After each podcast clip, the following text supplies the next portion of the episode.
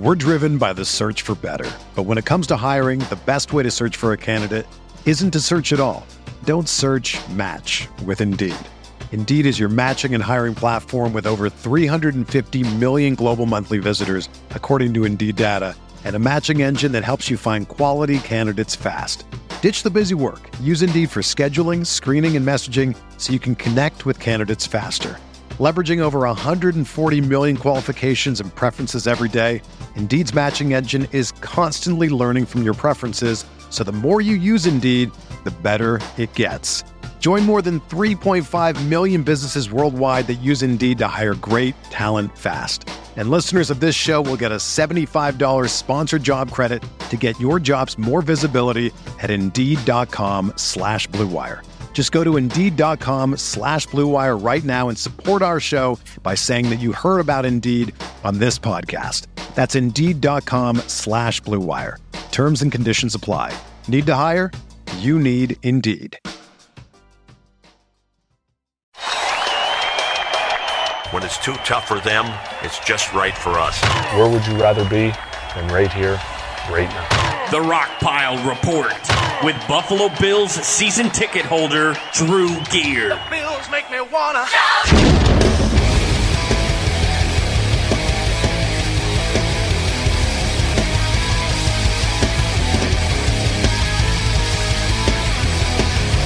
Throwing to the right, intercepted, picked off by Buffalo. Back up the sideline. Tre'Davious White, the rookie, still on his feet. To the 10. And that'll seal it for Buffalo. Ooh, welcome everybody to another edition of the Rockpile Report podcast. I am your host, Buffalo Bills season ticket holder Drew Gear. That is my producer Chris Kruger, and that was Greg Gumbel of CBS Sports calling the play of the day. Tre'Davious White, baby. What a you know victory. I mean, we, we got him. We traded with Kansas City so we could get him. it, so- it almost seems fitting that he's the one who ended their day. Now, before we get started here, I have a shout out. Christopher J. from uh, Richmond, Virginia, and Ryan Hassan from Florida. Fans from abroad. It takes a lot of guts to maintain your Bills fandom after leaving the city for greener pastures. So we here at the Rockpile Report appreciate the kind words of encouragement that you guys have about our show. We're glad that you guys are supporters. And uh, hey, keep doing what you're doing and uh, let's go Buffalo. Now, we have a very special guest in studio with us tonight. The Cleveland Browns roster is better than the Buffalo Bills. There's a red moon rising on the Cuyahoga River, Nate Geary. rolling into Cleveland to the lake. They will have more wins than the Bills in 2017. There's a red moon rising on the Cuyahoga River, Hot takes of Lake Erie. rolling into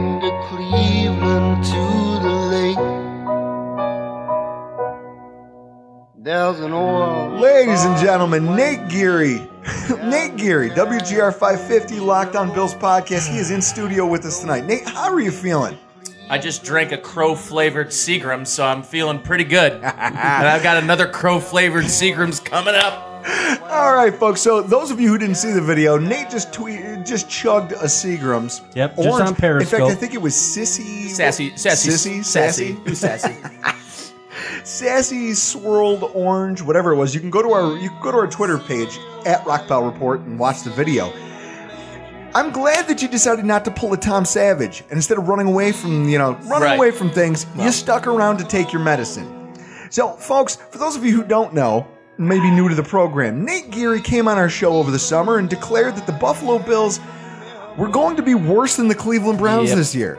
I, I guess before you chug the Seagrams in front of you, sir, I have to ask a question. Mm-hmm. What was your thought process in making that bet? I don't regret the bet.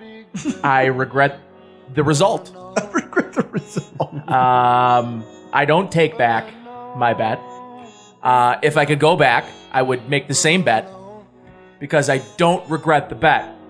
I regret the result. the result.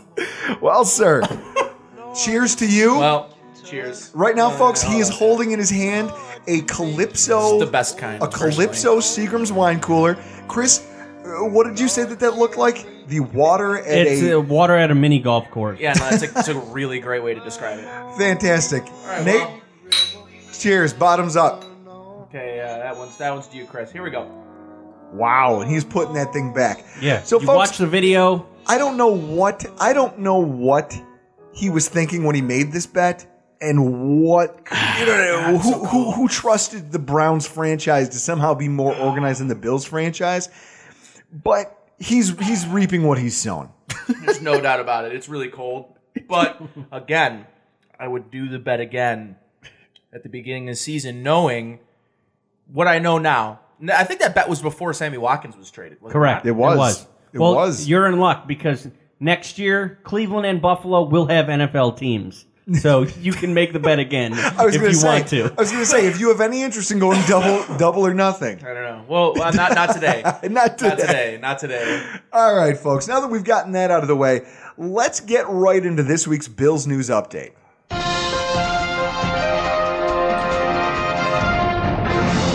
From the top, Cordy Glenn is in danger of missing the remainder of the season. Now, people who have been watching the Bills have seen Dion Dawkins fill in for Cordy Glenn over the last few weeks. And he's done well. I mean, he's been one of the most positively graded offensive linemen for the Buffalo Bills, considering how poorly some of our games up until this week have gone. However, I, f- I believe that this is a better football team if we have two solid tackles on the roster. So it's concerning to hear that he's still struggling to even get back on the practice field. It's been brought up in the media that IR is a possibility for Cordy Glenn. And at this point, the team is faced with two options. We either keep his spot open and hope that he can come back after multiple weeks of rehab, or we put him on IR and recruit more help uh, you know, for the defensive line, for the linebacking core, for our wide receivers. I mean, Nate, where do you think Cordy Glenn? I mean, what do you think about this whole situation? So can I tell you that maybe we can make this a Seagram's bet that uh, Cordy Glenn's already played his last down as a Bill. Really? Oh yeah. You think he'll get Oh, yeah. traded? I th- I think he's he's a prime person to to not have to package both of your first round picks together. You could trade one of your first round picks and Cordy Glenn and get in the top ten. Now, fans have speculated that he'll be traded. I mean, Lars from the Bills and Beers podcast has been beside himself. He and I have gone at it multiple times over the fact that we didn't just shove him off to the Seahawks for Yeah. almost no return at the trade deadline. Now, to me, I mean, truth be told, he is tradable. I'll admit that. I'll give that to you. Yeah. But to me, he's not worth like you would be trading away an asset at its lowest value.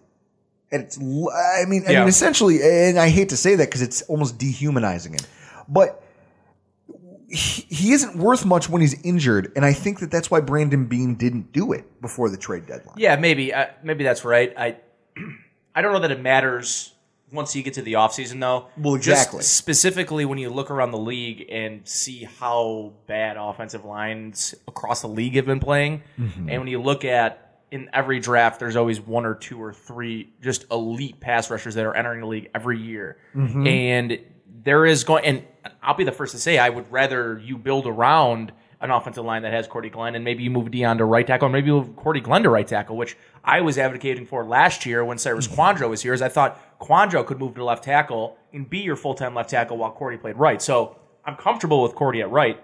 I just don't know that with his availability, his cap figure, and the fact that he wasn't brought in with this team in this organization in this front office. I don't know. I Cordy to me is a is a really easy candidate to see as a guy that's moved in the offseason and and just based on what I said is even though he doesn't maybe have the most value he's had in- over the course of his career, he's still a left tackle in the league. He's still 26, 27 years old.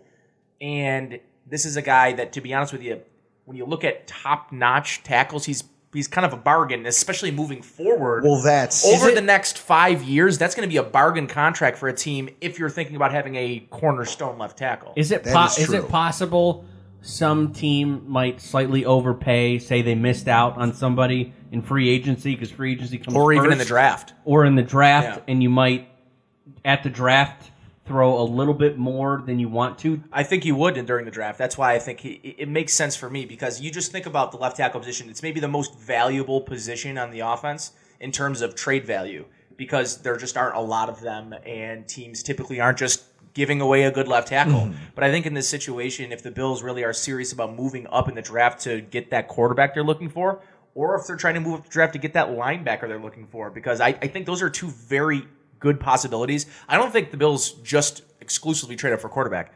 Sean McDermott might find a guy that he thinks can run his defense, and that is just as important to this team and this organization as a franchise quarterback. Or it could just be another top tier pick. Yeah, it could, Could just yeah, be another absolutely. pick. Or they could just just move Glenn and not package it I- and I- try to get a second round pick back. I'll, I'll tell you this. I see the I see the merits to all three situations. You keep Glenn, you keep Dawkins, you try to play them both. You keep Glenn, you keep Dawkins as the backup to the left tackle. Okay, you've got a great backup, but you didn't trade. Uh, you also didn't trade up in you the didn't draft trade up to draft the guy. And you, you, I, I think the way you look at this is the same way you're going to look at just about every position. Is if the outcome, if the results are similar, mm-hmm. you go with the cheaper guy, and you always. And I think I think Brandon Beane really. I don't know. What I want to say appreciates, but I think he really values rookie contracts. And I think if you're a smart organization, that's what you value. You value those rookie contracts. Oh, exactly. The, we've been doing, you know, we've we've talked about it in this podcast over the course of the last two years. The Bills were a franchise over under Doug Whaley that were built on free agent contracts and long term signings. Yeah. That's not smart football. That's not that's not being a smart GM. There's a reason that all of these contracts that Whaley signed are being hemorrhaged. They're they're being let go simply because the new GM, to your point, may value cheap rookie deals on talented players with upside.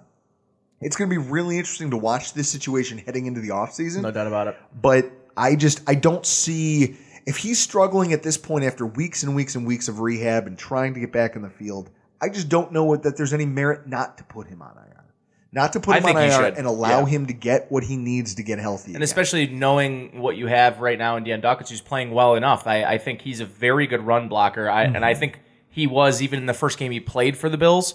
Now the pass blocking has come around; he's been better at that. But you're right. I mean, I think uh, if you're going to pick between the two right now, I think you'd still pick Cordy Glenn. But Mm-hmm. based on what we know about what this team values, and and availability is maybe more important than anything else. I, it really is to this to these guys. to me, I and, and I always balk at that because I think like, hey, he's proven that he can pass protect. He's proven he can run block.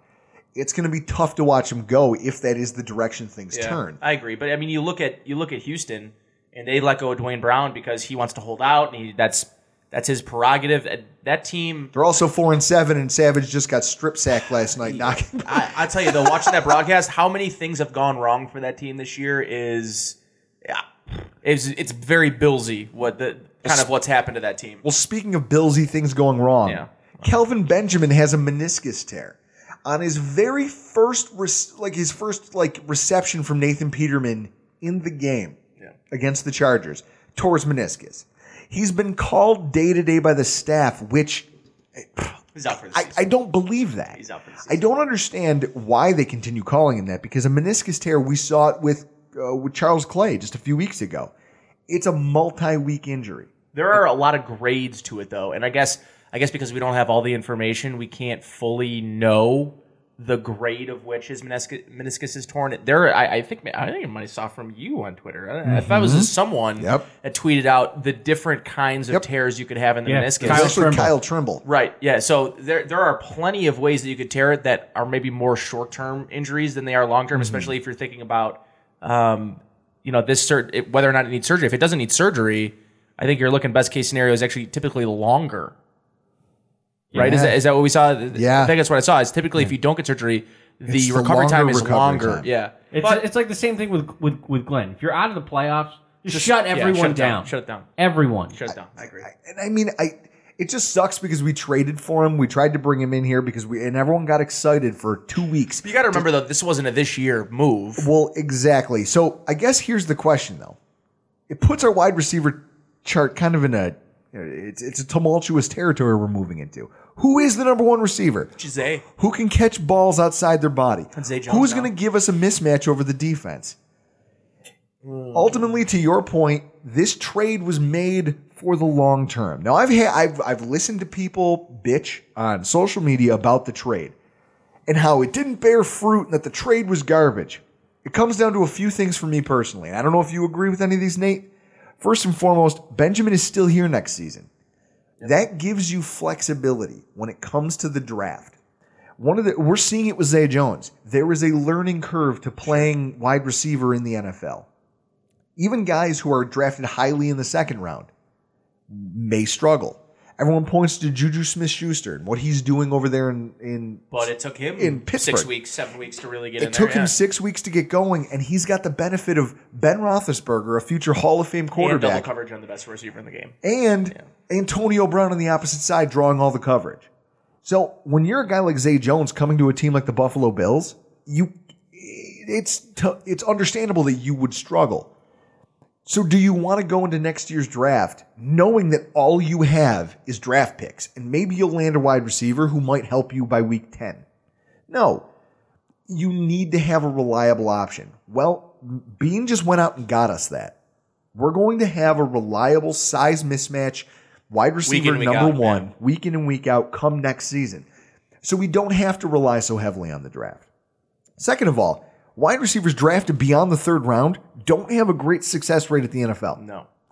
Considering the lack of depth in the draft this year at wide receiver, there's not a ton of premier There's wide only a receivers. couple of guys right at the top. Christian Kirk comes to mind. Yep. I mean, a couple of guys. Yeah, you're right. I mean, this isn't the, this isn't the best year to be going out and trying to get one. And I think maybe Brandon Beane and his staff maybe knew that ahead of time. Saw that. and made this move a priority, thinking, well, if we can move a third and a seventh, I think is what it ended up being. Yep. You're likely going to get a player in Kelvin Benjamin that is significantly ahead of the curve. So let's say best case scenario, you get a starting caliber player at the wide receiver position in the third round. Is he ever going to be Kelvin Benjamin? I think probably not. No. So I and not only that, but you were talking about too his them getting his option this year. So he's going to have the, his fifth year option is already activated, and he's a 27th overall pick.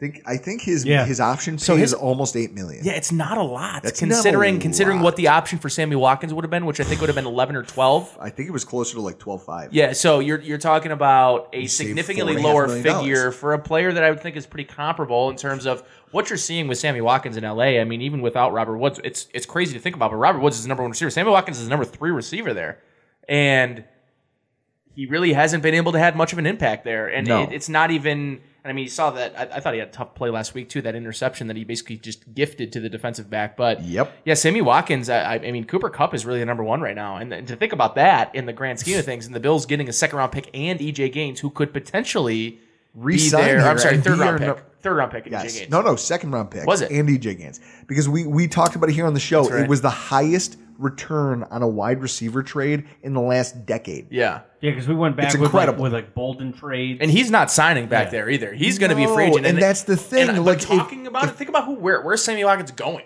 I, I don't know. Like, there's not a lot of. I don't know. Sammy Watkins is having sort of a very nightmarish career if you think about it for his first four years. Well, I'll tell you this from a fantasy football perspective. One of the things you always see when you look at Sammy Watkins, if you if you try to break it down into an average, his points scored, he seems like a very good wide receiver. But Yeah. if you take it on a game by game basis, Sammy Watkins, consistency basis, yeah. sixty percent of his points get scored in three or four games, Yeah. and then that's it. He, that's all he gives you. You you can't win on a week to week basis like that. And I feel like fantasy football, yes, it's not real football. It, it doesn't always correlate to what a player gives you on the field. But in terms of a wide receiver, what you're seeing is a wide receiver who doesn't consistently, week in and week out, give you production, Right. which isn't something that you pay top dollar for. You just don't. I believe during the uh, Giants Rams game a couple weeks ago, he had two targets. He caught one of his targets. One for set for 66 yards and a touchdown. yeah, right? yeah. yeah. That's what you're going to get out of Sammy Watkins. No, either That's he hit or miss. either he takes it all the way Or or that's that's, it. it. For him. Yeah. So it's I, I feel like fans out there who want to press the panic button and say, "Oh, well, this trade was this trade was bullshit. This trade was terrible." Take a deep breath, relax, and look at the big picture because you might miss the forest for the trees here. Now, tr- talking about missing the forest for the trees, Sean McDermott still continues to be gun shy on picking a starting quarterback. Is he kind of lost in this quote unquote process as far as trying to identify the best players on his roster? or does he? Or does this approach of his have any kind of merit? Now, this is something I want to pick your brain about, Nate. You're I a quarterback. Guy. I think he's at a place where he just really does not think Tyrod Taylor's good. I, I, I think that's where he is. I think he's at a place where he's like, Yeah, welcome to the club. yeah, right. I, I mean, he, I think he's at a place where he would. Again, I don't think he regretted the decision. I think if he could do it again, I think he really would make the change again. Again, I think he. Everybody wanted a different outcome, of course. Nate Peterman wanted a different outcome. Every Bills fan wanted a different outcome. But the idea that he's going to go back on why he made the change. And why he made the change is he thought he was going to be a more decisive quarterback, a guy that's going to get the ball out quick. I mean, Tyrod is ranked something in the 30s, 35th amongst quarterbacks out of, out of 40 that are, I think, are are have have played significant right, had the snaps snis- so many passes. of getting the ball out. He's physically taken a step back from last year in a year where everyone's like, he's got to get rid of the ball. This year, it's worse. And you think about that Jets game, and I go back to that and the seven sacks in that game. Does Nate Peterman get sacked seven times? I don't know. But is he throwing the interceptions? So you kind of have to almost look at it like Sean McDermott really just thinks he can't win with Tyrod Taylor. I, I think that's obvious. I don't think he thinks he can win with Tyrod Taylor. Mm-hmm. And considering his roster, I think he was thinking he needed more of a point guard and not someone who needs the ball in his hands to be successful. And for Ta- for Taylor, like he needs to have the ball in his hands, but for a long time for him to make decisions. And he just doesn't have the offensive line for that. And he doesn't have the weapons around him that are going to really get open past two or three seconds. Like that's supposed to be teams. That's supposed to be the nightmare scenario for the defense. Yep. That's what defenses are planning around. They're planning around scramble rules now. And when Mm-hmm. that's the case, and you can't succeed within the confines or like the actual principles of an offense, it, it, was it was a clear decision. It was either change the offense or change the quarterback. They chose the easier portion of that, which is change the quarterback. Mm-hmm. And so that's why I still agree with the move. It was the easier of the two after a literal. I mean, it was one of the worst performances by a Bills quarterback during the drought in that Saints game. I mean, he threw 56 yards. There's Right. I made fun of Jay He Cutler threw like earlier, 12 yards in the second half, and he played a, th- a quarter and a half. earlier this year. I made fun of Jay Cutler for throwing 96 yards in a game that they won, that they ultimately Yeah. won, and I because the Titans just Matt Cassel started for them, Right. But the fact is, Jesus, you look at this and you say, hey, if the coach doesn't have confidence enough in this quarterback to say unequivocally, he said, hey, Tyrod was my guy. And then for three straight games, he showed Sean McDermott why. Yeah. You know, I've heard a lot of stuff going on in social media or even just the Bills fans that I know who say, oh, well, McDermott, he's got, you know, he's a flip flopper and he doesn't really know what he needs. No, he- it's not that he doesn't know what he needs. He just thought he saw something I think it's really rather he knew what he wanted. and it got taken away from him. Yeah. And he said, okay, I'm not going to sit through another 56 yard performance. I like that in a head coach. Me too. I like a guy who sees something that he's appalled by and says, hey, I'm not going to be a party to this. Yeah. I'm we are ch- better than this. We're better Yeah. than this. And, and, you know, for what it's worth, better or worse, him not c- committing to either one of these quarterbacks going forward and just saying, hey, we're going to take it on a week by week basis. For, for the Bills fan base out there who's freaking out about it right now, understand that this is a coach who finally seems to recognize what most coaches who have lost here in Buffalo failed to grasp is that when your team isn't good enough, you have to admit that. Yeah. And you have to have a real drive and desire to want to be better. You and have be to. willing to do anything it takes. Thank you. Yeah. You have to be willing to do what it takes in order to get there. You have to experiment. You have to try with different uh, try different things because if you don't, you end up just repeating the same mistake that everybody before you for 17 years has made. Right. Regardless, Tyrod Taylor was our starter this week, and I'll tell you, it, watching the game was something else. Folks, that brings us to our Week 12 recap. The Bills 16, the Kansas City Chiefs 10. Woo! They suck. The Chiefs, the Chiefs do. The Chiefs are bad. Got to win on the road. Here are our, as, as we always give, the stats of the game. First and foremost, Kansas City rushing, 55 total yards. Hunt, 11 attempts, 17 yards, a 1.5 yards per carry average. Tyreek Hill, two attempts, 13 yards, a 6.5 yard per carry average. Alex Smith, five attempts, 35 yards, seven yards per carry. The Kansas City offense, 15% third down conversion. Tight ends Kelce and Harris, only players with plays of 25 or more yards. And it was really only Harris. I know because Kelce was on my fantasy team. 46% of all drives went three and out. LeSean McCoy, 79 total yards, 100% catch percentage, 24 yard long reception. I think it was something along the lines of the Chiefs went four or three and out in their first five drives and didn't have a first down until the three minute mark of the second quarter. Absolutely. This game, folks, was something else. I mean, You're missing the best part. what's that? Tyrod Taylor, 19 to 29, 183 and a touch. I mean, making checks at the line, dropping dimes over linebackers in front of safeties, Running RPOs. holding the safeties That's in right. the middle of the field on deep throws. I mean, you either one of you assholes, you tell me another quarterback that had a better game in the NFL on Sunday than Tyrod Taylor. Not I'll, Blake Bortles. I'll wait. Not Blake Bortles. Blake Bortles actually rushed for two touchdowns, which I would take. I gotta, I gotta stop getting my information from First Things First, Undisputed, and First Take. Yeah, absolutely, you do. Yeah, you do. So, so shut your mouth over there. shut your mouth and run the board. Sunday's game was fantastic in the sense that I was hungover from an Alabama loss and told everyone War in my Eagle. base told everyone in my basement watching it with me that I wasn't going to yell. I wasn't going to raise my voice.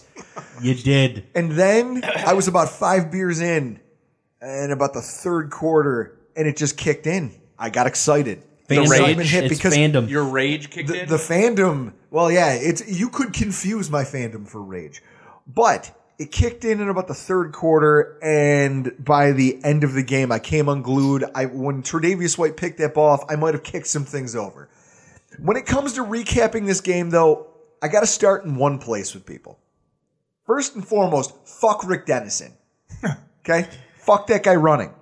Sober, inebriated, maybe just filled with rage. I have been calling for Rick Dennison's head since the Broncos game. No, no, no. That's no week two. Whatever, whoever we Since played in week week two. whoever we played in week two. was that the Broncos? No, no, that No. was that was Carolina. That was that was week three. This week wasn't much different. I mean, there was multiple times that the decisions made from a play calling perspective just didn't make any sense. Here's an example. The decision to run three times on our final offensive possession. I don't give a fuck about killing timeouts. The fact that they called a designed pitch play on third and long in that position tells me that they don't trust Tyrod Taylor to use his arm. They don't. Our offensive coordinator has no faith in our quarterback. That's a problem. That's a recipe for disaster because it forces him to be conservative in places where you really need to go for the jugular.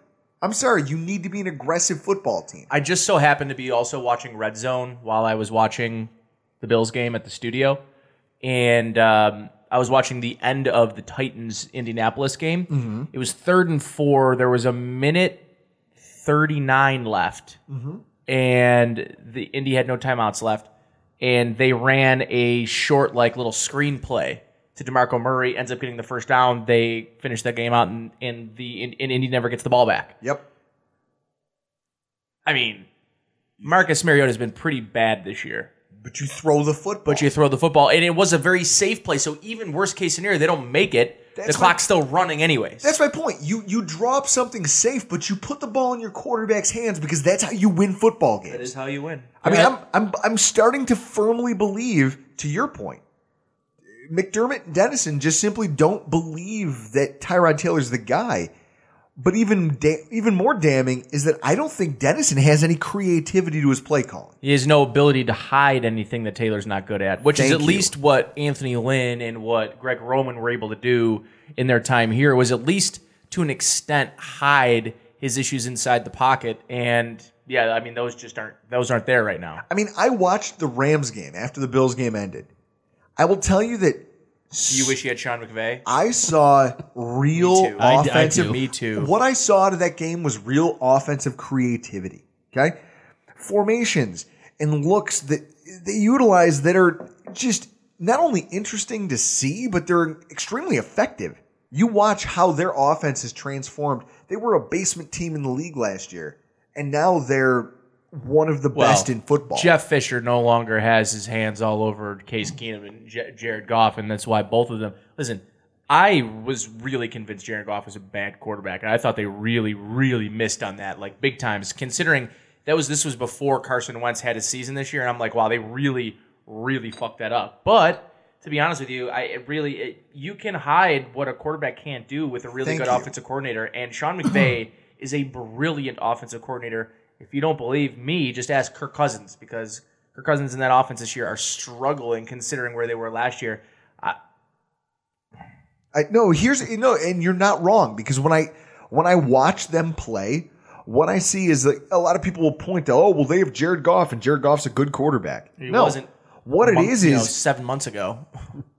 they're giving comp, they're, they're giving exotic route combinations, Yeah. different They're a formations, passing offense. different formations that defenses don't really know how to acclimate to.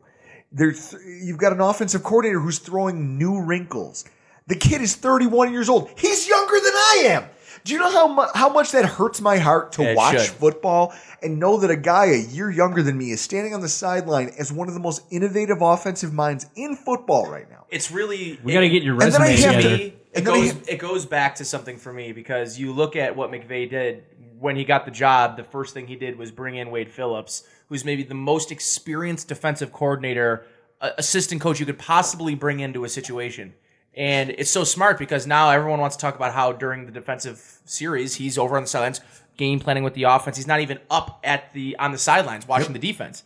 Like I love that. Like I, I personally wish that McDermott could have brought an offensive mind here that could have just taken the offense and McDermott could have worked with Leslie Frazier. McDermott could have worked with his defense more because I just think I just think when you look at Rick Dennison, I mean, he's made a career off of Peyton Manning and I mean a couple other I mean Matt Schaub one year who was really good who had in in, in The biggest thing for me, Arian when it- Foster, like, when that's it- how he's got a when job. it comes to Rick Dennison, the biggest thing for me is that everyone keeps pointing this idea of a new quarterback, a new quarterback, whether it's free agency, whether I'm not it's the- comfortable with him touching whether it's the draft, and that's my point. How comfortable are you with a guy who's still running high school style offense in the NFL?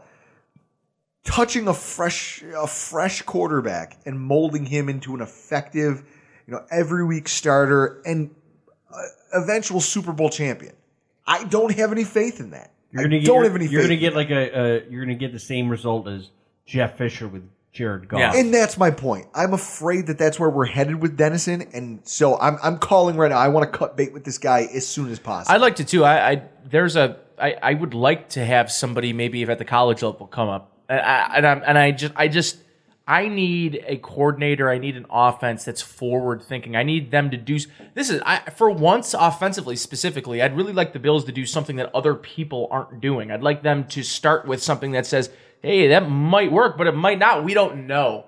Opposed to, hey, we know the zone run game, like it's not pretty. You have to have specific players to run it effectively, and oh, you don't have those players. But you know what? We're still going to run it, and you know we'll see what happens. Hopefully, our defense turns the ball over three times a game. All right. So for those of you out there who think this is all going to be doom and gloom, it's not. I mean, the Bills fucking won. They sure did. Let's revel in that. Nate, cheers. You know what? Cheers, Chris. Cheers around the tables because the Buffalo Bills won a game. won. We all expected them to lose.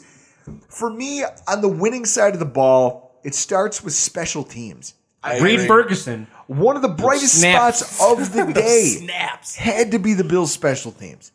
The- Colton Schmidt, probably one of his strongest games that I've seen out of a punter. I mean, Yeah. and that's and that's a lot to say. He's Hey, not the- getting those punts off bad unless last Reid year. snaps him the ball. I know on you, point. Chris. Just say it. I love Reid one time. So we I can love this you, over Reid. there it is. We got that out of the way. Colton Schmidt had probably the most effective game of the season that I've watched. I mean, I mean, per punt average of 41 yards per punt. Four of his punts fell inside the Chiefs' 20. They didn't even let Tyreek Hill really touch it. No, they kept the ball away from their dynamic punt and kick returners. Kept it out of their hands. Their average starting position for the Chiefs was the 22 yard line. Hmm. Okay? That means you have to go 78 yards in order to score. And even with a missed field goal, Hauschka was money, scoring nine of our 16 points. I mean, it, it's not pretty from an offensive perspective, but you have a kicker who can. Okay, so he missed the 52 yarder, but he'll get you that 56. You bet your ass. You bet your ass he's going to come back and get money. that. He is ridiculous. How how pissed is Seattle? Oh. Well, I don't even think they get a right to be pissed because No, they let him go. fucking stupid. It's like their fault. They're They like, let him go. ah, he missed a couple extra points. We'll go with Blair Walsh. Blair Walsh, the guy who effectively Blair kicked, Walsh. he took he took he li- the man who literally took the Vikings playoff hopes fresh off winning the division and punted them into the stands for the home crowd. Like just took And he them- did it against the Seahawks. they watched it. They saw that kick and then turned around and hired that They're like, asshole. you know what? We need to get that guy. That guy really knows how to fuck shit up. And you know what? we had Marshawn. We need someone else here who's gonna fuck shit up while Marshawn's gone. Ultimately, I love the fact that Hauschka's here. I mean, he's he's been invaluable for the Bills. And then the defense. I mean, I, we could talk all night about the defense. Fresh off three games giving up the most points in franchise history, they responded in a way that I didn't think they were capable of. I mean, it starts with the linebackers. There was that Milano play. Oh my Who? God, Who? Matt, Matt Milano. Milano. Oh, yeah. Remember that Matt- guy that filled in for Humber, and then Humber came back, and then Humber started playing a bunch of snaps. I, I mean, look at this. Oh. Here's one of the first things I noticed in nickel package. We played a lot of nickel. Yeah. In order to keep Which is what I thought they were gonna do in the first place. Yep. Remember? I don't know. Matt Milano got a lot more playing time in this game in place of Ramon Humber, which is something that I've been banging the table for for weeks. You know what else though? Lorenzo Alexander playing in a pass rushing role with his hand in the dirt. Absolutely. Thank the fucking Lord. Okay, so Alexander during game, even our win against Tampa, both Those of O.J. those Howard O.J. Howard touchdowns. touchdowns were, We're on fault Lorenzo. Yeah. because he was put in pass coverage. He's not a pass coverage Right. guy. He played outside linebacker in a three-four defense. And what I last love about Lorenzo is just out there doing whatever he can for the team. Anything like, they tell him to right, do. Right? He does. He does the best of his ability. But But, I the- think I, I, I'm glad, and this is what Sale said apparently that before the game, McDermott during the week came up to Lorenzo and said, "What do you want to do? What do you think you're the best suited to run?" And he said right tackle. And he said, "Throw me in at right tackle." Do you have you seen Jordan Mills lately? no, he said, you know, let me put my hand in the dirt. I was a Pro Bowl pass rusher a year before, and now Yep. I'm playing strong side linebacker in, in a defense I'm not built to run. So, listen, I mean, you could say a lot about Matt Milano in that game, but I think what you have to say more about is Leslie Frazier and Sean McDermott's ability to say, hey, this isn't working. We're not going to continue to run our head into a brick wall. And you mentioned about quarterback there aren't a lot of positions you can just replace a player and, Yep. and feel an impact throughout an entire roster. It's not strong side. You could have benched Lorenzo Alexander, put Matt Milano in, and it's likely not having a very big effect. Nope. You pull your quarterback, you know, it's a different effect. Yep. But at the same time, I like that they are at least very self aware. And he talks about that during his post game and, and during his weekly press Mm-hmm. conferences. It's you know, it's being critical of what we do well, but also what we don't do well. And then you got to talk about the secondary. The secondary stepped up big. I mean, not just with the game winning turnover, but also with their tackling. The Chiefs struggled offensively in the first half. And in the second half, I called it. We, we do a weekly halftime video, halftime adjustments by Drew with five beers in him. So, it- it- what a great title. Yeah. It's a working title. So essentially, though, they I said that you need to be ready for them to throw different wrinkles at us in the second half because they're going. They, didn't. they, have Andy Reid making adjustments, and what they did was Matt Nagy instead been great all year. they doubled down on the bubble screens. That's what they did. That was their big change. They threw more screen passes and quick outs to their wide receivers, trying to get them in space and threaten us at the edges of the defense with their speed. I give a ton of credit to EJ Gaines and our safeties for tackling incredibly question. well. Our defense is different when EJ Gaines is out there. It now, is. during the game, I criticized him because I was like, he's he's constantly off his man. He's playing way too much off coverage and he's giving up But too that's much that's the call. But that's that is the play call. It is, yeah. And I- EJ I'm, I'm equally as frustrated with that as well. Don't worry. But EJ Gaines executes it perfectly because He's he a doesn't great zone defender. because he doesn't miss those tackles.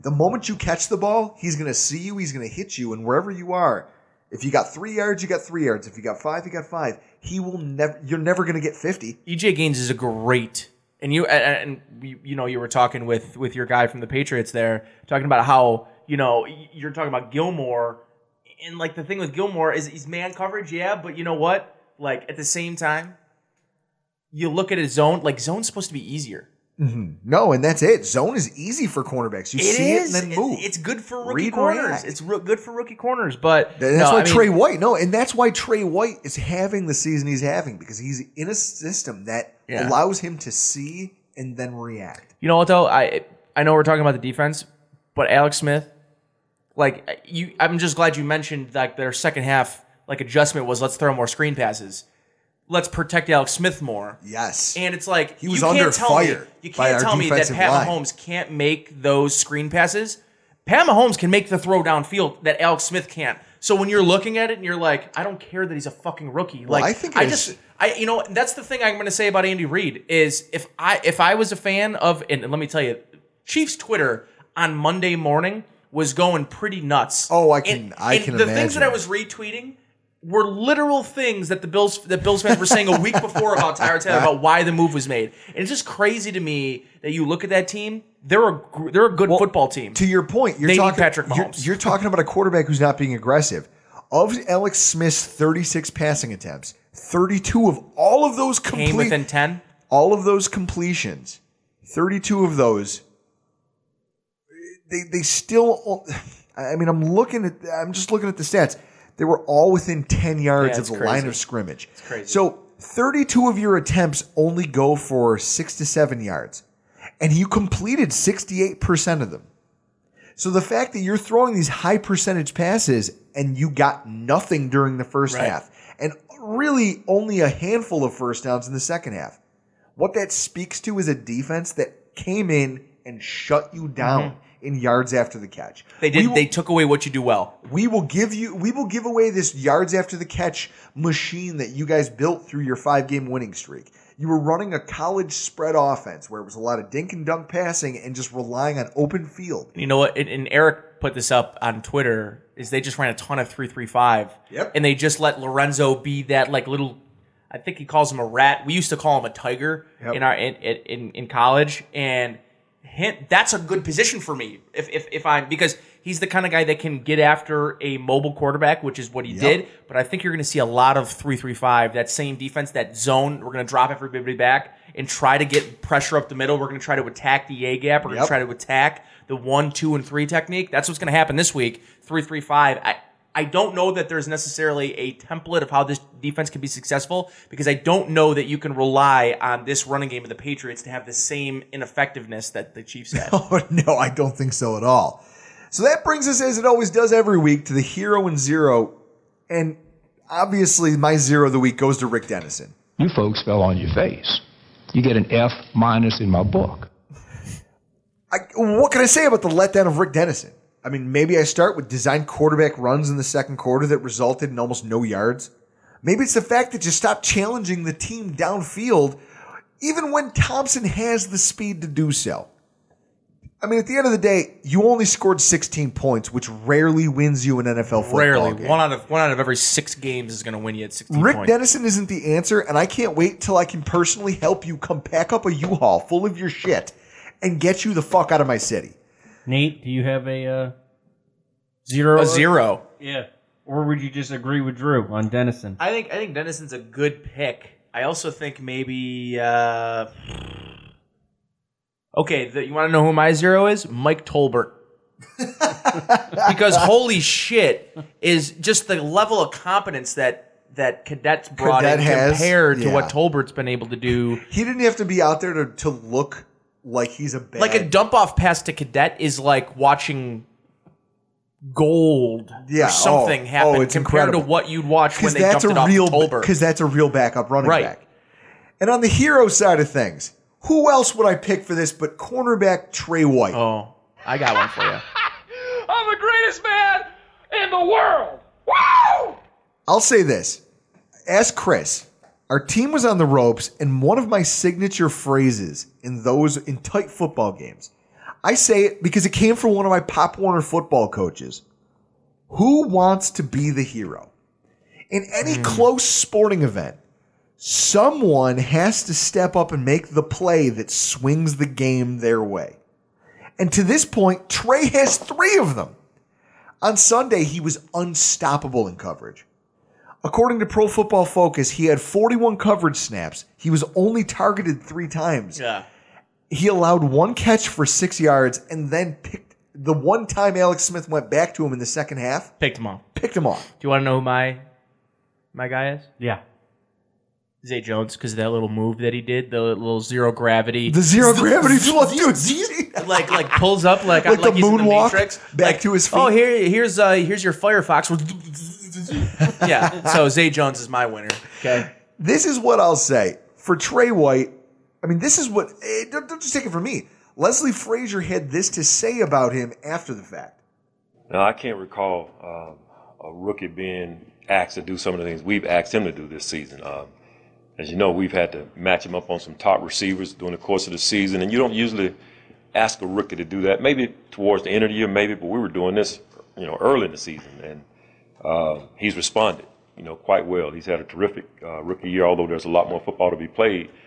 But I can't recall uh, a rookie coming in and having this type of impact at corner uh, when he's been put, you know, in the fire as quickly as, as he was. Uh, it's different than when you're just a left corner, just a right corner, and you just line up in your spot and you learn your responsibilities. But you know, we've asked him to match up on some some big time guys, and he's held his own.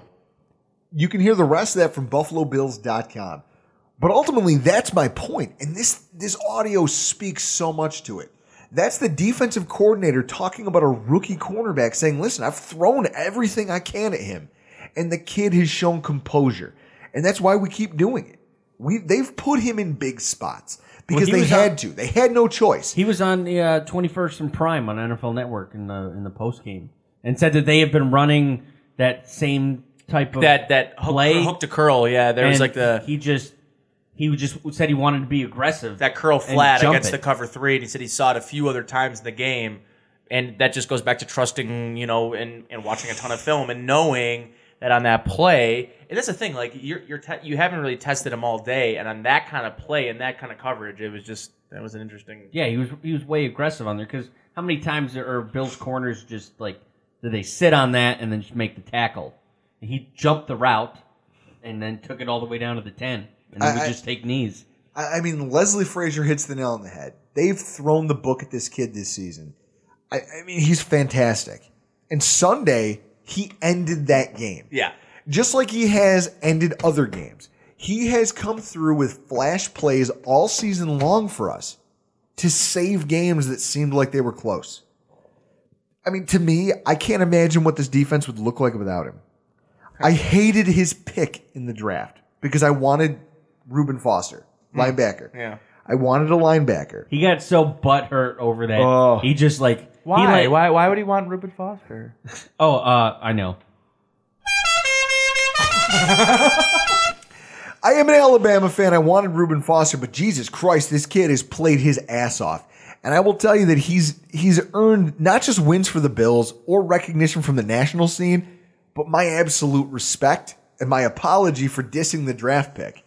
I think it's criminal that he's not getting more buzz in the defensive rookie of the year race. Well, I think it's just because he's Buffalo. well, Marshon Lattimore is legitimate. Speaking of legitimate, you actually just created a fantastic segue. AFC playoff picture week 13. Now, the Bills are uh, fresh off a win. Playoffs? Don't talk about playoffs. You kidding me? Playoffs? Shut up, Mora.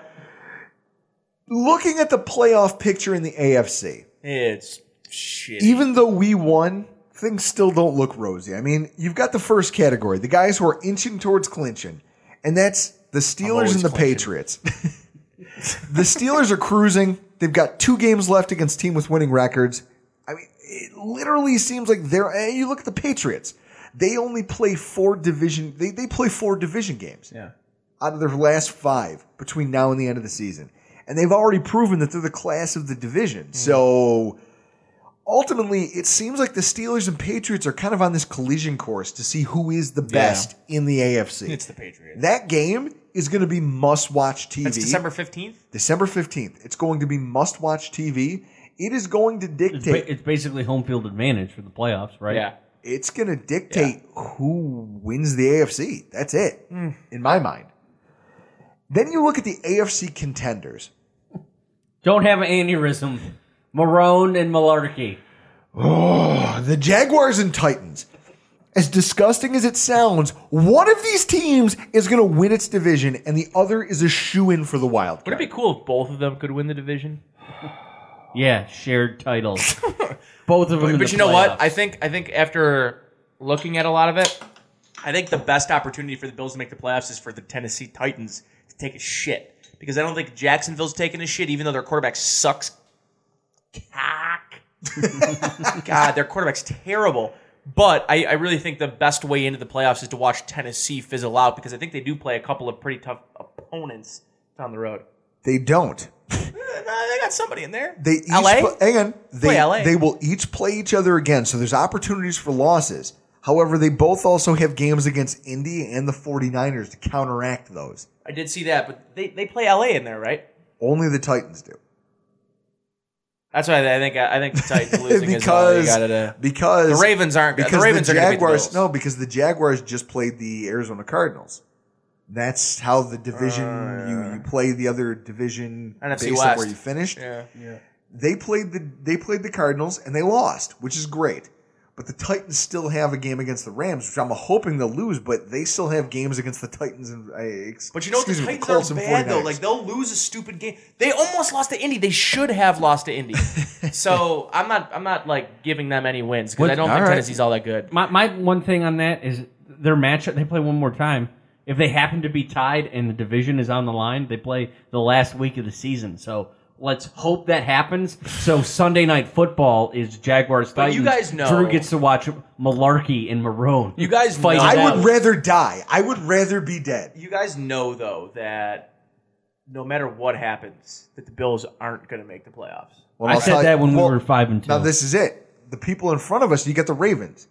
That win on Monday Night Football was a giant kick. Thanks in a the lot, s- Tom Savage. you Giant piece of kick, giant kick in the sack to anybody who thought that hey maybe we can sneak back into this thing. We just won. Maybe we'll maintain that uh, spot. No, no. Tom Savage happened, folks. So the Ravens win on Monday Night Football pushes us back into the hunt. With them holding the better AFC record, their defense is legitimate. Oh, it's very legitimate. They consistently bring pressure. They force turnovers on the regular. It also doesn't hurt that they've gotten to play DeShone Kizer, EJ Manuel, uh, Mitch Trubisky, Multiple backups. Blake Bortles, Jay Cutler, and Brett Hundley. They haven't played a single credible quarterback in weeks. It's fucking I ridiculous. know it's like you really wish, and not only that, but these teams like schedules to end the season. Just imagine the Bills got to play the Browns twice. In Well, like- that's it. It's like That's Jesus. it. So if if we have any hope of making the playoffs, catching these guys, it's gonna we need to root for them to drop the next two against Pittsburgh and Detroit. Or you just have to beat the Patriots once. The best quarterbacks that they've faced in weeks are coming up on their schedule in the next two weeks. If they drop two in a row, they're right back in Also. I just want to point out Jimmy G just got named starter in San Francisco. Yes. San Francisco. So I'm just saying, don't don't write off the San Franciscans yet because I'll tell you what, Jimmy G and and a lot of people don't agree with me that Jimmy G is going to be like goat. Just so we're all clear. Wow, you really have a lot of faith in this kid. Well, you know who I, I had a lot of faith in was Nate Peterman going into that game against the Chargers. Wow. And now they've replaced the Bills in my contenders category. The Chargers defense has been lights out over the last month. They got Cleveland on Sunday. They started Joey Bosa. they started 0 and 4. They've gone 5 and 2 and are now firmly in the hunt for a playoff spot. I mean, look at their schedule. It's not really a cakewalk. I mean, their last four are Washington, the Jets, KC on the road, and Oakland. But if they keep playing the type of defense that shut down the Bills and, and the Cowboys at home, they've got a puncher's chance of hanging into that wild card race. And they own a tiebreaker over the Buffalo Bills.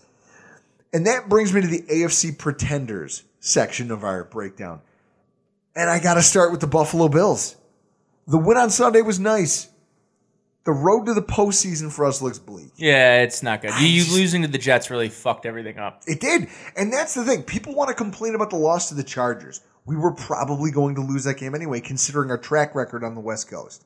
But that loss to the Jets, that loss is a loss that we had. It's right in our wheelhouse. We should have come out more prepared for it, and we didn't. We failed. We failed on all The cylinders. loss against Cincinnati too. And well, I don't even see, but that that's a loss you can take when you mm. ha- are playing a team that only scored ten points against the Tampa Bay Buccaneers, a team that you firmly beat, soundly beat, and they lost to them. It's fucking pathetic to me. I'm sorry, but I look at I look at that Jets game and it sticks out like a sore thumb. We are no longer in control of our own destiny. And even though two of the next five games are against teams with winning, winning records,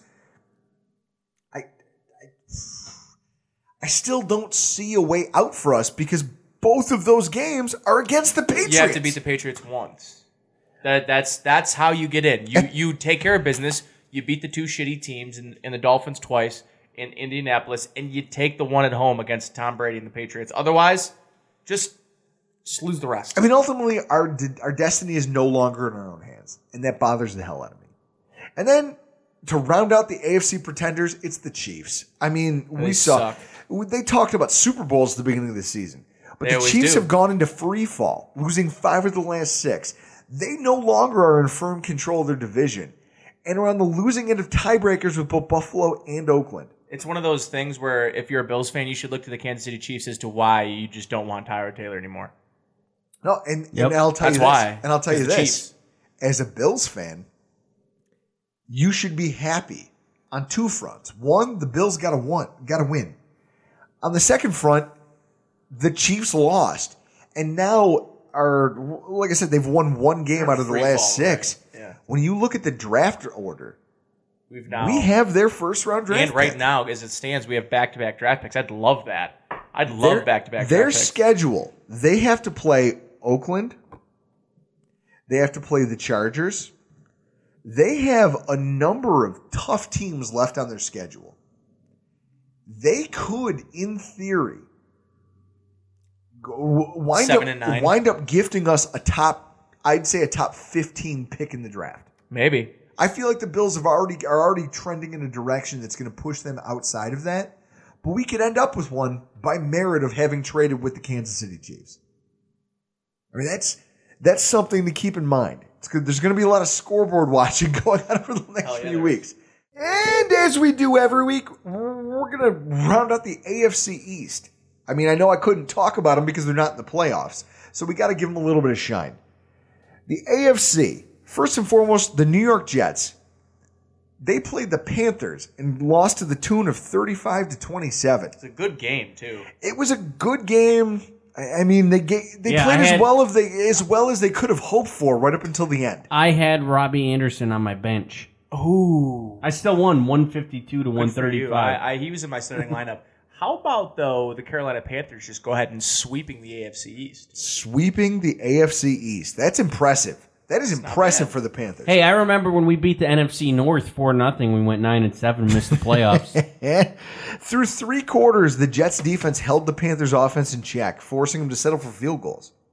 I mean, Cam Newton had 168 yards passing, no touchdowns, bad again. and a QBR of just 59. He was like ten of thirty or something like that. Something stupid. I mean, their offense only accounted for 13 of their points. I know. I hope they redo that because I played Devin Funchess this week. And the Jets Fantasy, so. and the Jets offense got a ton of production from their passing game, Man, which Josh came out of nowhere. He's a baller. Anderson catching a pair of touchdowns, two for 80, both of them combined was 87 total yards. And Jermaine Kearse added a short one. They threw three touchdowns, but mistakes cost them. I mean, look at Kaelin Clay, former Buffalo Bill, runs back a punt return. Luke Kuechly returns a fumble for a touchdown. And eh, both of those happened early in the fourth quarter, and those 14 points were too much for the Jets to overcome. And you saw their team sag as soon as those turnovers started to happen. As soon as it happened, it deflated their entire team. I mean, for Jets fans, that's the type of performance they've been looking for all season from their team. And it should give them some hope that they're building towards something. They've got they still Yeah, they got Hackenberg. they still they still have pieces. And with some added talent to the offensive line and maybe to the quarterback room, because obviously they don't trust Hackenberg, they could be something in the future. Yeah, they're gonna get Kirk Cousins probably. But with this being their seventh loss and facing the toughest slate of games for They're any out. team in the NFL, it is safe to declare them officially dead in the playoff race. and that's I good- will drink to chance- that. Okay, I'll agree with that. And it's it's pretty. It's probably safe to say that they uh, also effectively probably ruined the Bills' playoff chances. So it's kind of a win for them. They didn't get to playoffs, but you know Oh yeah. they still beat the Bills. So And then Miami and New England, they played each other. The Patriots won 35 to 17. You can say pretty much the same thing about the Dolphins after Sunday's loss to the Patriots as you can for the Jets. I mean, they that's it. That's their seventh loss. Put a put a fork in them. They're just done. like the just like the Dolphins. Yeah, exactly. For any Dolphins fan hoping that the Patriots' defensive woes were going to make this game somehow more competitive, You didn't know what you had offense. you had to be livid with the way the game turned out. I was watching that game in tandem alongside. I got the Sunday ticket. I love hanging out in my basement watching football. Watched that game alongside the Bills game, and at one point near the end of the first quarter, when the Pats were winning fourteen nothing, I said, "Hey guys, when they go up twenty one nothing, we're changing the game." Well, the, they, They never got there, did they? no, the Dolphins got a scoop and score off a bad snap. It was a weird, kind of fluky defensive touchdown. But otherwise, they had possession of the ball for the third time in the quarter. And when you got to the, at- one point, I looked over at the screen and Chris pointed out the statistic. The Patriots were winning 14 nothing and had 166 yards to eight from the Miami Dolphins. That tells the story of the game. That's it. They got railroaded. I'm sorry, seven sacks.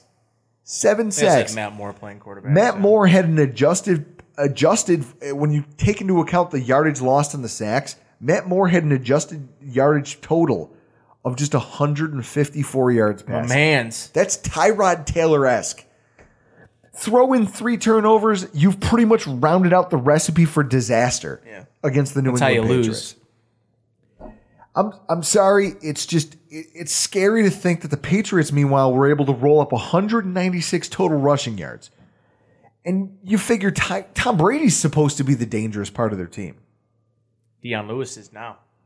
Their offense is balanced, and even with the defense that hasn't been up to the typical Belichick standard, they're so good on that side of the ball that they've been able to effectively mask all of their deficiencies with just scoring points. Who knew that scoring points would win football games? Well, you think about this too. Their defense is built in the defensive backfield. That's where they've spent most of their money.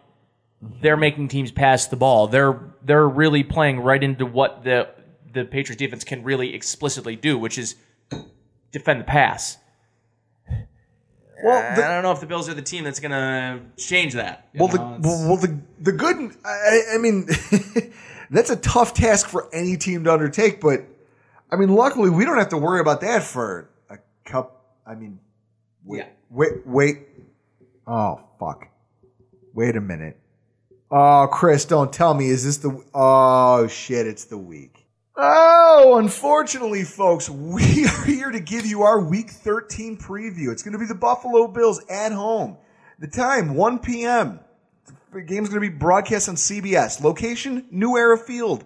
The weather, clear, low 40s, high 30s with a 0% chance of precipitation. And the spread is Buffalo coming in at, I saw seven and a half, but the line is moving all over the place. We are a massive underdog this week because we are playing host to the bane of my existence. And here to help walk us through it, we have a special guest tonight as we preview our matchup with the New England Patriots. People call it the Boston accent. It's not an accent. It's a whole city of people saying most words wrong. Dante Scarnecchia is a fantastic offensive line coach. We all know that. But, I mean, he's working miracles with that kid.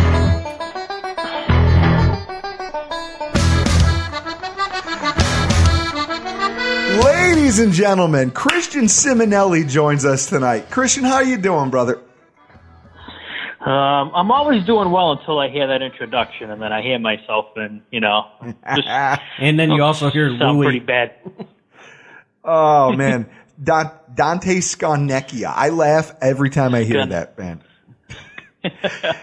How are you guys? We're doing well. Uh, not as good as you guys are. Yeah, because you're in the playoffs. not as good as you guys are because once again you're just stomping a mud hole in pretty much everybody that you played.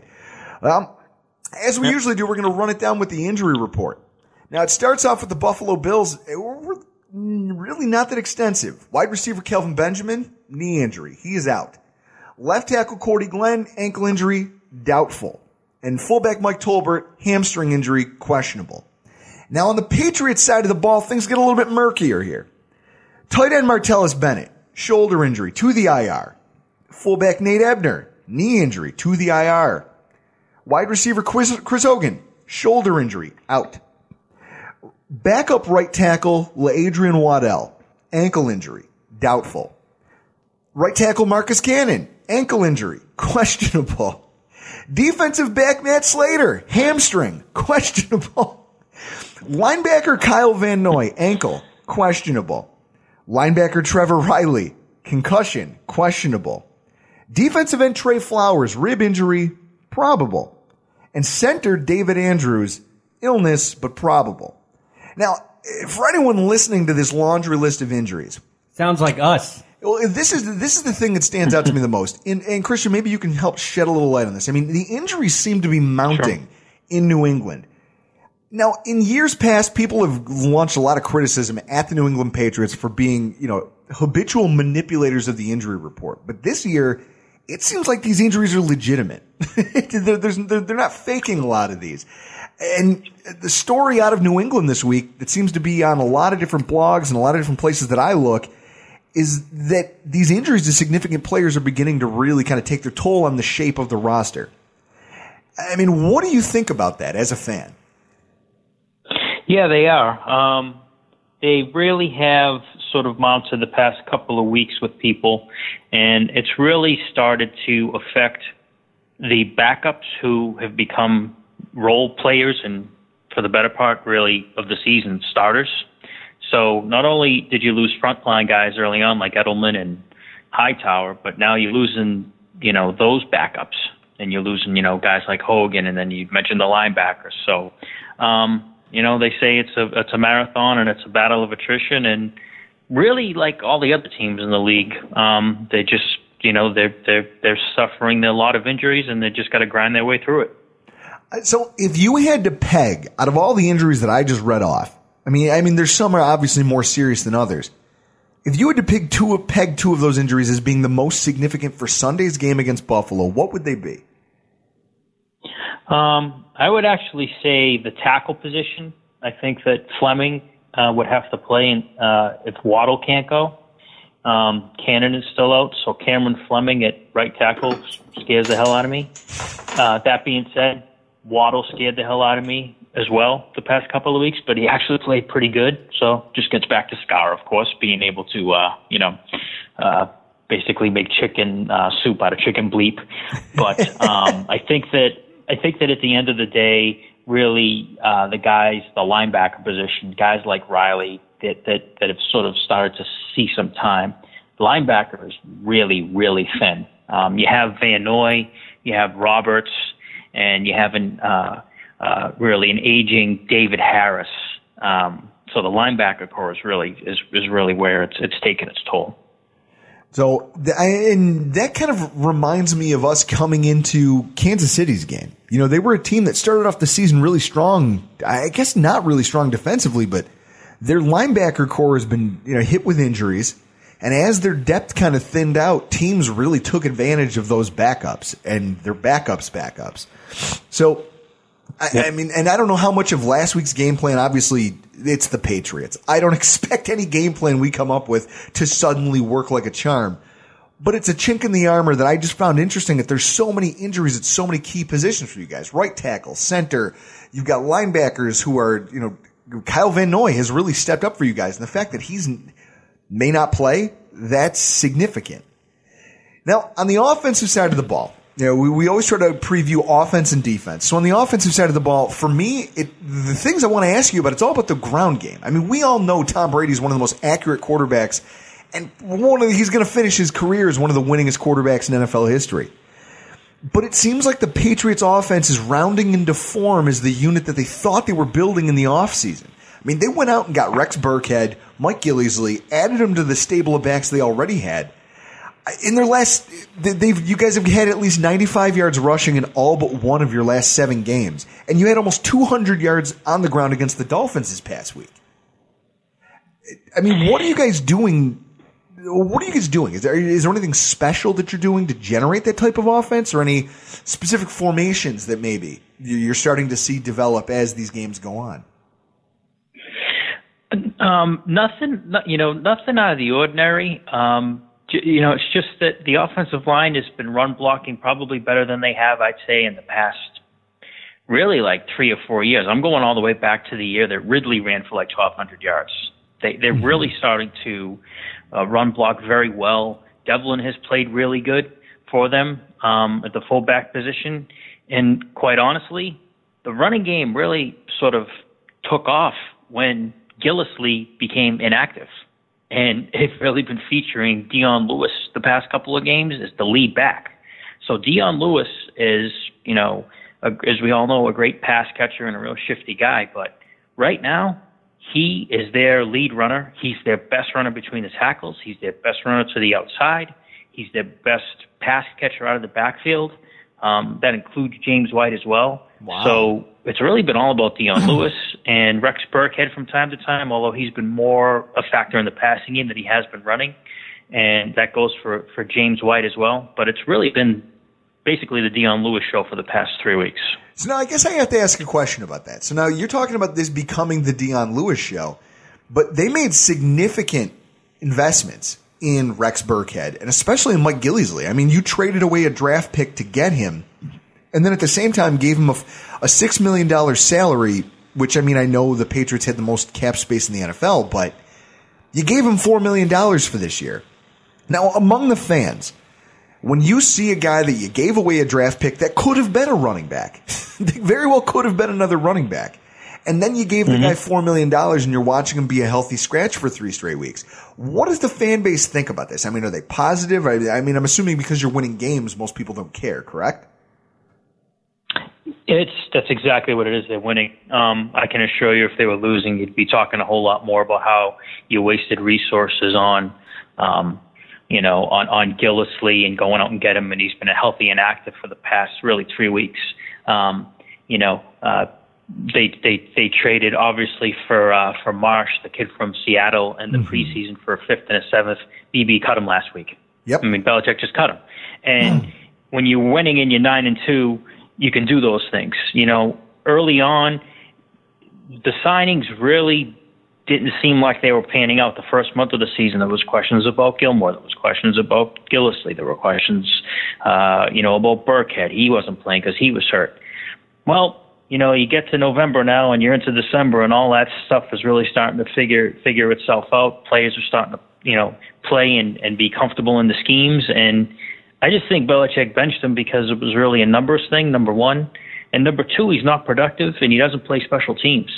So if you're only running the ball and you're really not that good at catch, catching the ball out of the backfield because you have White and Lewis, and you're really only good at running, uh, Belichick is going to bench you, and he doesn't care if he's paying you full million, or he doesn't pi- care if he gave up, you know, draft picks for you. If you're not productive, you're not going to play. Now, see, we saw we here in Buffalo saw a little bit of that. I mean, that's one of the reasons Gillislee we let him walk, and then everyone assumed that it was because we had the backup here, Jonathan Williams, a guy we drafted in the fifth round, a guy that we thought, hey, you know what, he he looks like he could be a productive running back if he gets some snaps, if he gets acclimated. And instead, we allowed him, we cut him and allowed him to sign with somebody else's practice squad. And he never really made an attempt hmm. to get him back. He didn't play special teams. And McDermott didn't see a whole lot of value in keeping a guy like that around if you can't contribute in all phases. So I, I I can understand a little bit of that logic. Now, one of the other things about the the Patriots offense that I want to bring up because it's something interesting I noticed. Tom Brady over the years I've watched teams beat the Patriots by battering the hell out of Tom Brady. It's been proven that if you can get pressure in his face up the A gap and just consistently make contact with him, it has an effect on his timing, his willingness to stand in the pocket, he won't throw as deep. You know, it affects the whole nine. You know, our friend of the show, Travis uh, Wingfield, had the, I believe, the tweet of the day from Sunday uh, when he tweeted out, "Just keep hitting Brady. The scoreboard is irrelevant." well, and but there's some, but but there really is some merit to that. According to NFL.com, the Patriots are 22nd in the NFL in sacks. That's in large part to Brady's quick delivery and just that Hall of Fame accuracy that you're getting from the guy. On the flip side of that, they're, they've allowed the 16th most quarterback hits in the NFL. And I think it's worth noting that there is only one team ranked higher in that category that currently sits in a playoff spot. Philadelphia is ranked number 12. So I guess I got to ask, what is it? I mean, it sounds like Tom Brady's taken a beating over the course of this season so far, more than he's accustomed to. What is driving this? Is it just the offensive? Is it the injuries of the offensive line? Is it the fact that, that maybe Just Marcus Cannon, or excuse me, Marcus Cannon. Marcus Cannon. I mean, I, in all honesty, what is it that you think that, that's driving that? Um, I really think it's a combination of of things. I think it's a combination of the offensive line, and I think that you know teams know that the best way to beat the Patriots is to to not allow them to get out to a lead. The past three games, they have gotten out to 14 nothing leads, 17 nothing leads. Once they play from ahead, game set match. Once they're up by two possessions, the game's over. Mm-hmm. That's it. Teams aren't coming back. They dictate the tempo of the game. So I think that teams sort of start to sense that we can't let this slip and get this too far away from us. So, you know, let's just keep coming after them, and you know, let's see what we can do to really, to really just to change, try to change the, you know, the game, get a turnover. The Miami game Sunday, it was a botched snap away from being twenty-one to nothing. You know, it was a, it was a, it was really an exchange mm-hmm. between Karras, the backup center, and Brady. Karras took the blame and said, "I just snapped it too early." Miami picks the ball up. They go in for seven and the game's close, you know, for about another quarter. But I mean, that was really a blowout. But that was really a result of the pressure. You know, they were blitzing on that play. So I think teams are just they're going to take a shot. What are you going to do if you're going to sit back? He's going to carve you apart. If you blitz him, he's probably going to carve you apart too. But there's the chance that you know you can give him a good whack, and hopefully you can cause a turnover. And and I can tell you, teams are really laying into it now. And I mean, that has to be of some concern as he gets older. You know what I mean? The, the Sure guy, especially considering the trade. I mean, I haven't had you. We haven't had you on the show since we're talking about quarterbacks. What about the trade of Jimmy Garoppolo? When you talk about Patriots, you know, Patriots fans as a whole, what what is the thought process when you look at here's your aging quarterback who's still playing at a high level, probably the highest level in the NFL, but he's taking shot after shot after shot. And you just traded away the, the youth that was supposed to be there behind him. I mean, how does that make you personally, as a Patriots fan, feel? Well, I'm torn um, because I love Brady. Obviously, who doesn't? Um, we, but at the don't. same I don't. time- We don't. I hate like- Tom Brady. we hate him. Well, let me rephrase that. What Patriots fan doesn't love Tom Brady? um, but you, you I, I am a realist here, you know, and I he's 40 years old. He can drink all the water he wants. He can be as pliable as he could be, as Gumby if he wants to be. Great, awesome. At some point in time, the body is going to break down, and he is going to look like a guy who's in his early 40s. Now, clearly the Patriots had an asset in Garoppolo that they there's no way they were going to franchise tag him this offseason. So Belichick made the move to get something for him. In my heart of hearts, I really think that Belichick, deep down inside, was probably expecting Tom to have some bit of a drop off this year. It hasn't happened. He's played the best football football of his career like the past three years, really, really since they got Jimmy. Um, and he's at a point where he made the decision that, well, okay, I've probably got Tom for another two, maybe three years. There's no way I can keep Jimmy. I'm going to lose him this off season. I got to get something for him and let him go. Now, the reason I say that is the timing of everything. If you had thought that Brady, you know, if you had thought that Brady was going to fall off a cliff, but you had waited, you should have traded him last offseason when his value was the highest. Mm-hmm. You got a second round pick for him. There were reports out there that Cleveland was offering their first pick, you know, number 12 in, in the spring. You know, those never materialized. He wasn't going anywhere. Belichick invested an awful lot of time in Garoppolo.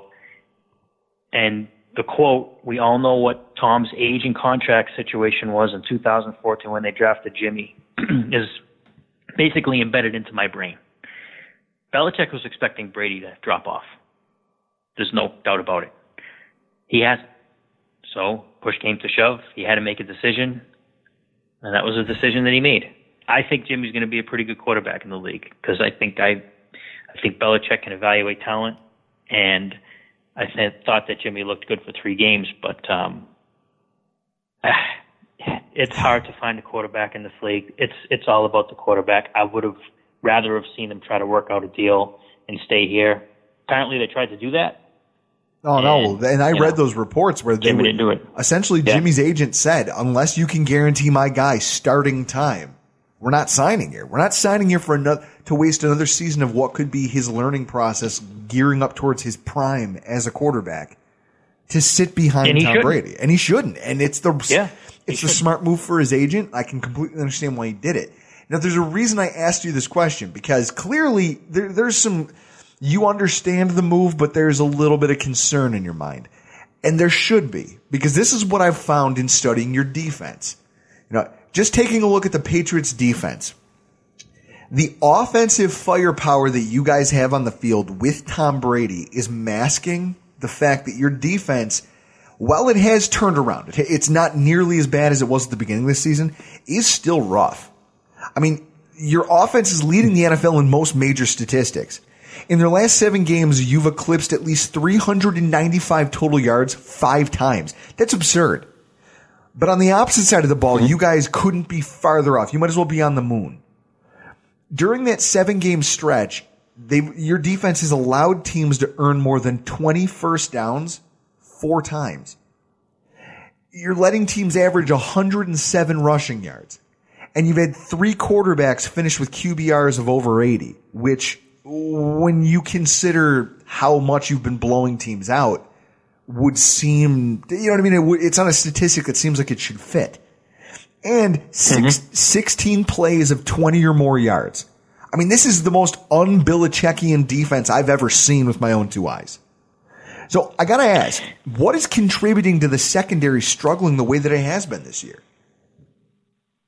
Well, early on it was communication, and really the fall guy was Gilmore, and there was a big to do around here that Gilmore was not being put in a position to succeed, that he was in too much zone. and that was really evident in the Texans game, and then it was also evident in the Panthers game early on, where he was essentially made to look like a fool on a bunch of plays, and he just was out of position, just didn't look good at all. Since then, um, really the past seven games where they, I think they've they've uh, averaged, you know, given up like 17 points a game, which is basically half of what they were giving up through like the first five weeks. Um, he's essentially been on lockdown. It's, you know, Stephon, go with this guy, top receiver, shut him down. That's what he's been doing.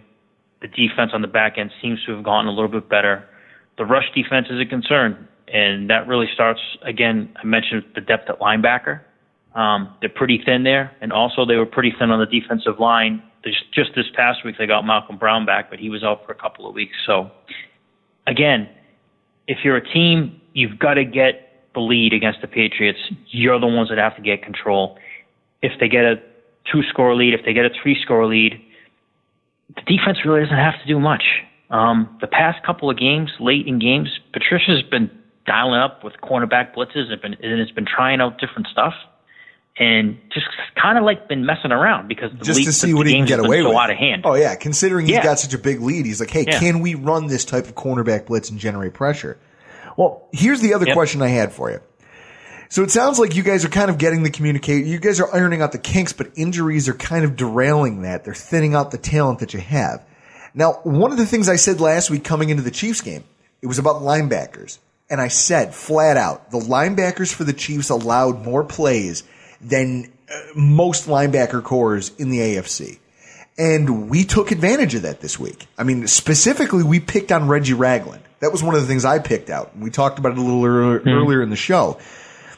I guess my question for you is: Is there anything that you've seen, you know, out of your linebackers that they've been susceptible to, whether it be play action, whether it be just coverage in the passing game? I mean, what is it about the Patriots linebacking core? Because obviously they're not perfect. What is it that you think they struggle with the most?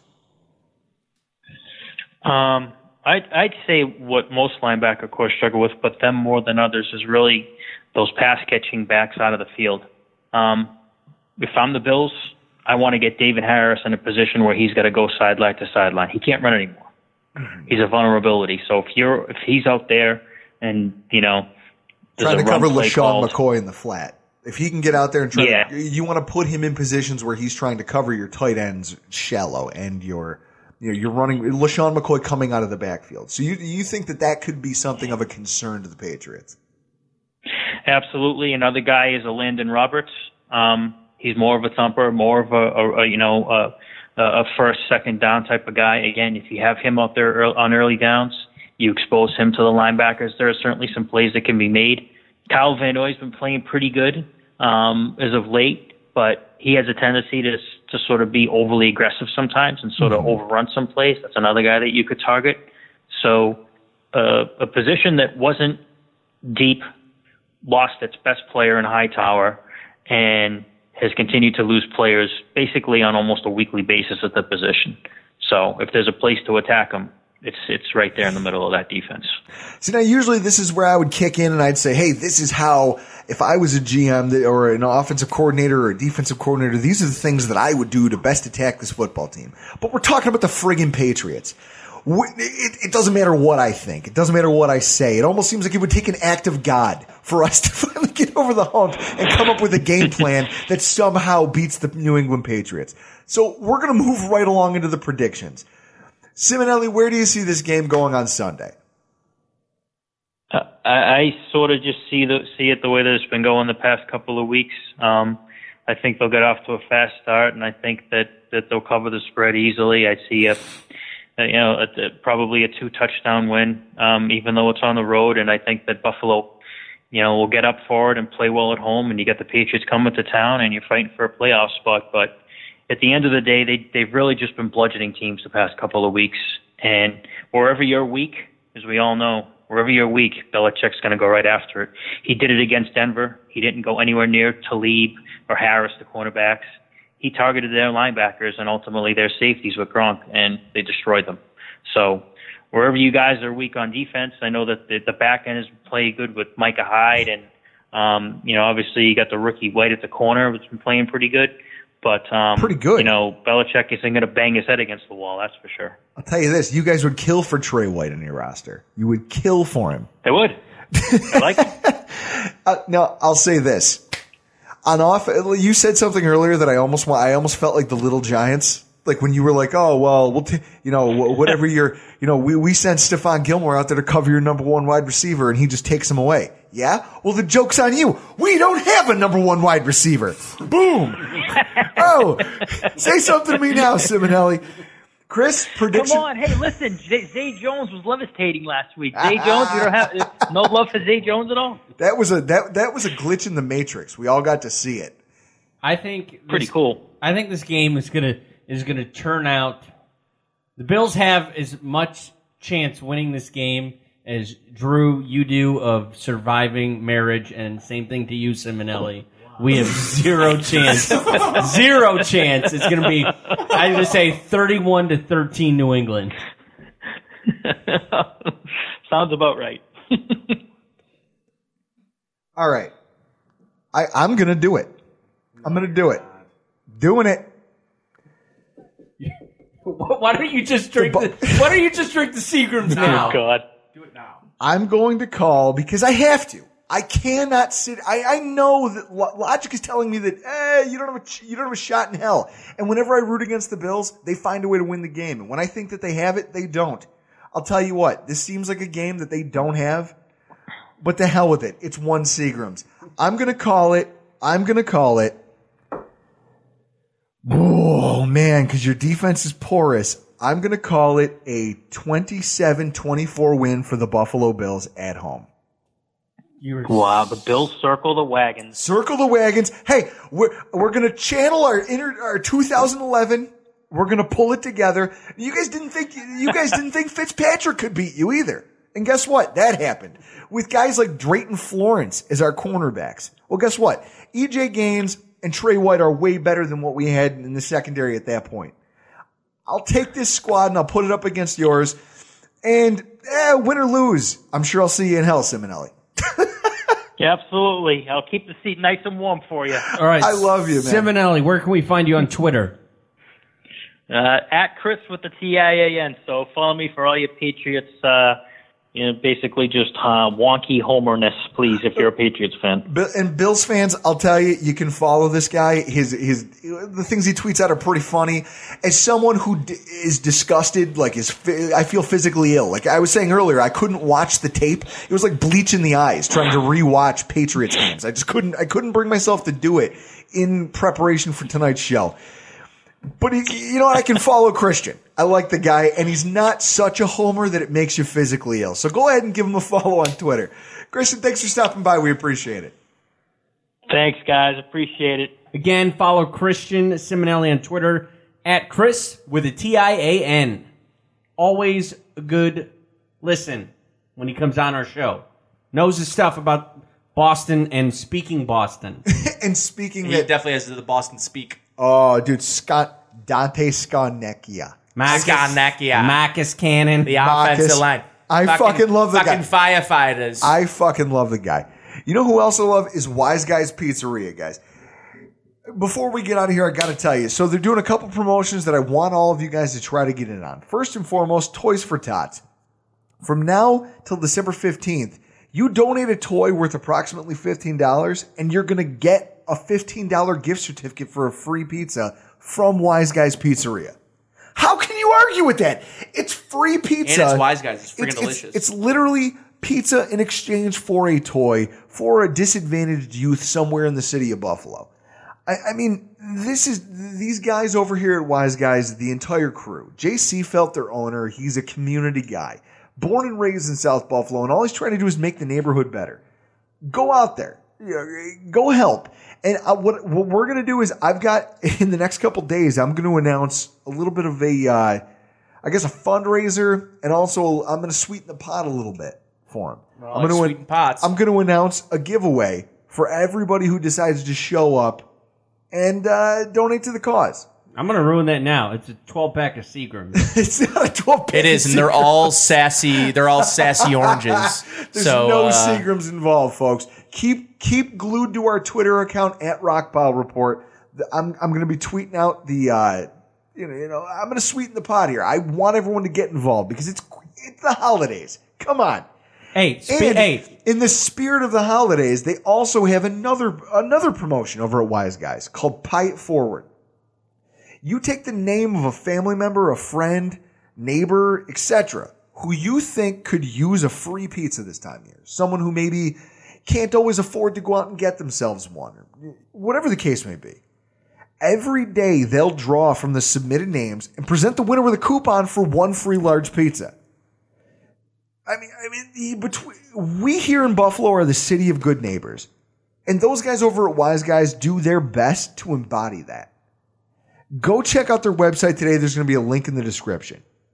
Also, Nate, Locked On Bills podcast. What are you guys working on over there? I got, I got, I got our our guys, our our dude, Mark Schofield will be up on uh, Wednesday evening. It'll be cut. It'll it'll be simulcast. That's what we do over at Locked On Bills. We we bring you that simulcast live action. So it'll be on YouTube on Wednesday night. It'll be up at uh, lockedonbills.com and up at Locked On Bills, um, up at iTunes on Thursday um, for our our crossover version where we're going to talk a little Bills, a little Patriots, talk about each side of the ball. Um, and then Mark and I actually have a, uh, a pretty unique project where we're working on solo right now too. Um, up at WGR550.com, we are uh, we created a, a podcast called Intentional Scouting, um, where we are I like the name. yeah, it's I a like good name. name. And uh, each of us, uh, each week, each week and a half or so, um, we're going to be breaking down a college quarterback. And also, not only are we going to break down the college quarterback, we're going to bring in another professional quarterback in terms of how we can compare the college quarterback coming out to a pro, to a pro quarterback. And we're also going to have a ton of guys from Bleacher Report. Uh, Jon Ledyard's going to come on. We got a we've got a kind of a cool setup we've got going on. So you're going to want to Awesome. kind of keep up uh, at WGR550.com. Intentional Scouting. That's the name that you're going to want to. I like the name. And if you like Mark Schofield, which if you don't, you're Yeah, you're stupid. screwed in the head. Um, You're high. Then uh, it, right. So you'll want to pay attention. Now, there's one other thing that we should get off. Yeah, we should. Yeah, we get off the ground here, and Hey, happy Festivus, everyone! that time of year, dude. It's Festivus for the rest Oh, of it's us. coming. Yes, we're a month away, so Guys, we got to start pumping. My this. birthday's four days after Christmas. Did I What tell you you? guys? what you guys need to do is start sending us, whether it's on Twitter at Rockpile Report, by Gmail at rockpilereport716 at gmail.com, or on Reddit at just the Rockpile Report. Send us your grievances with the 2017 mm. season. I mean, that's what that's You what Festivus really- is all about. really the fucking- airing of grievances. You're really opening up a can of fucking worms. And guys. every single year, every year since the since the inaugural year of our podcast, we've celebrated Festivus. And this year will be no different. So send us your woes, send us your complaints, and we will read the best of them here on the air. And the best complaint that we get all year Gets a free Seagram's. gets a free $20 gift certificate to Wise Guys Pizzeria. and, and a Seagram's. There will be a Seagram's involved. There, there's just know Yeah. that Chris is probably going to make some chicken wing dip, and you'll also probably get a calypso tossed in there. I don't know, or maybe it'll be calypso flavored pizza. I don't know. Yeah, I could just dump the Seagram's on a pizza. Jesus. Guys, thank you so much for coming out tonight. We appreciate the support. I'm Drew Gear. That's Chris Kruger. That's Nate Geary from WGR 550.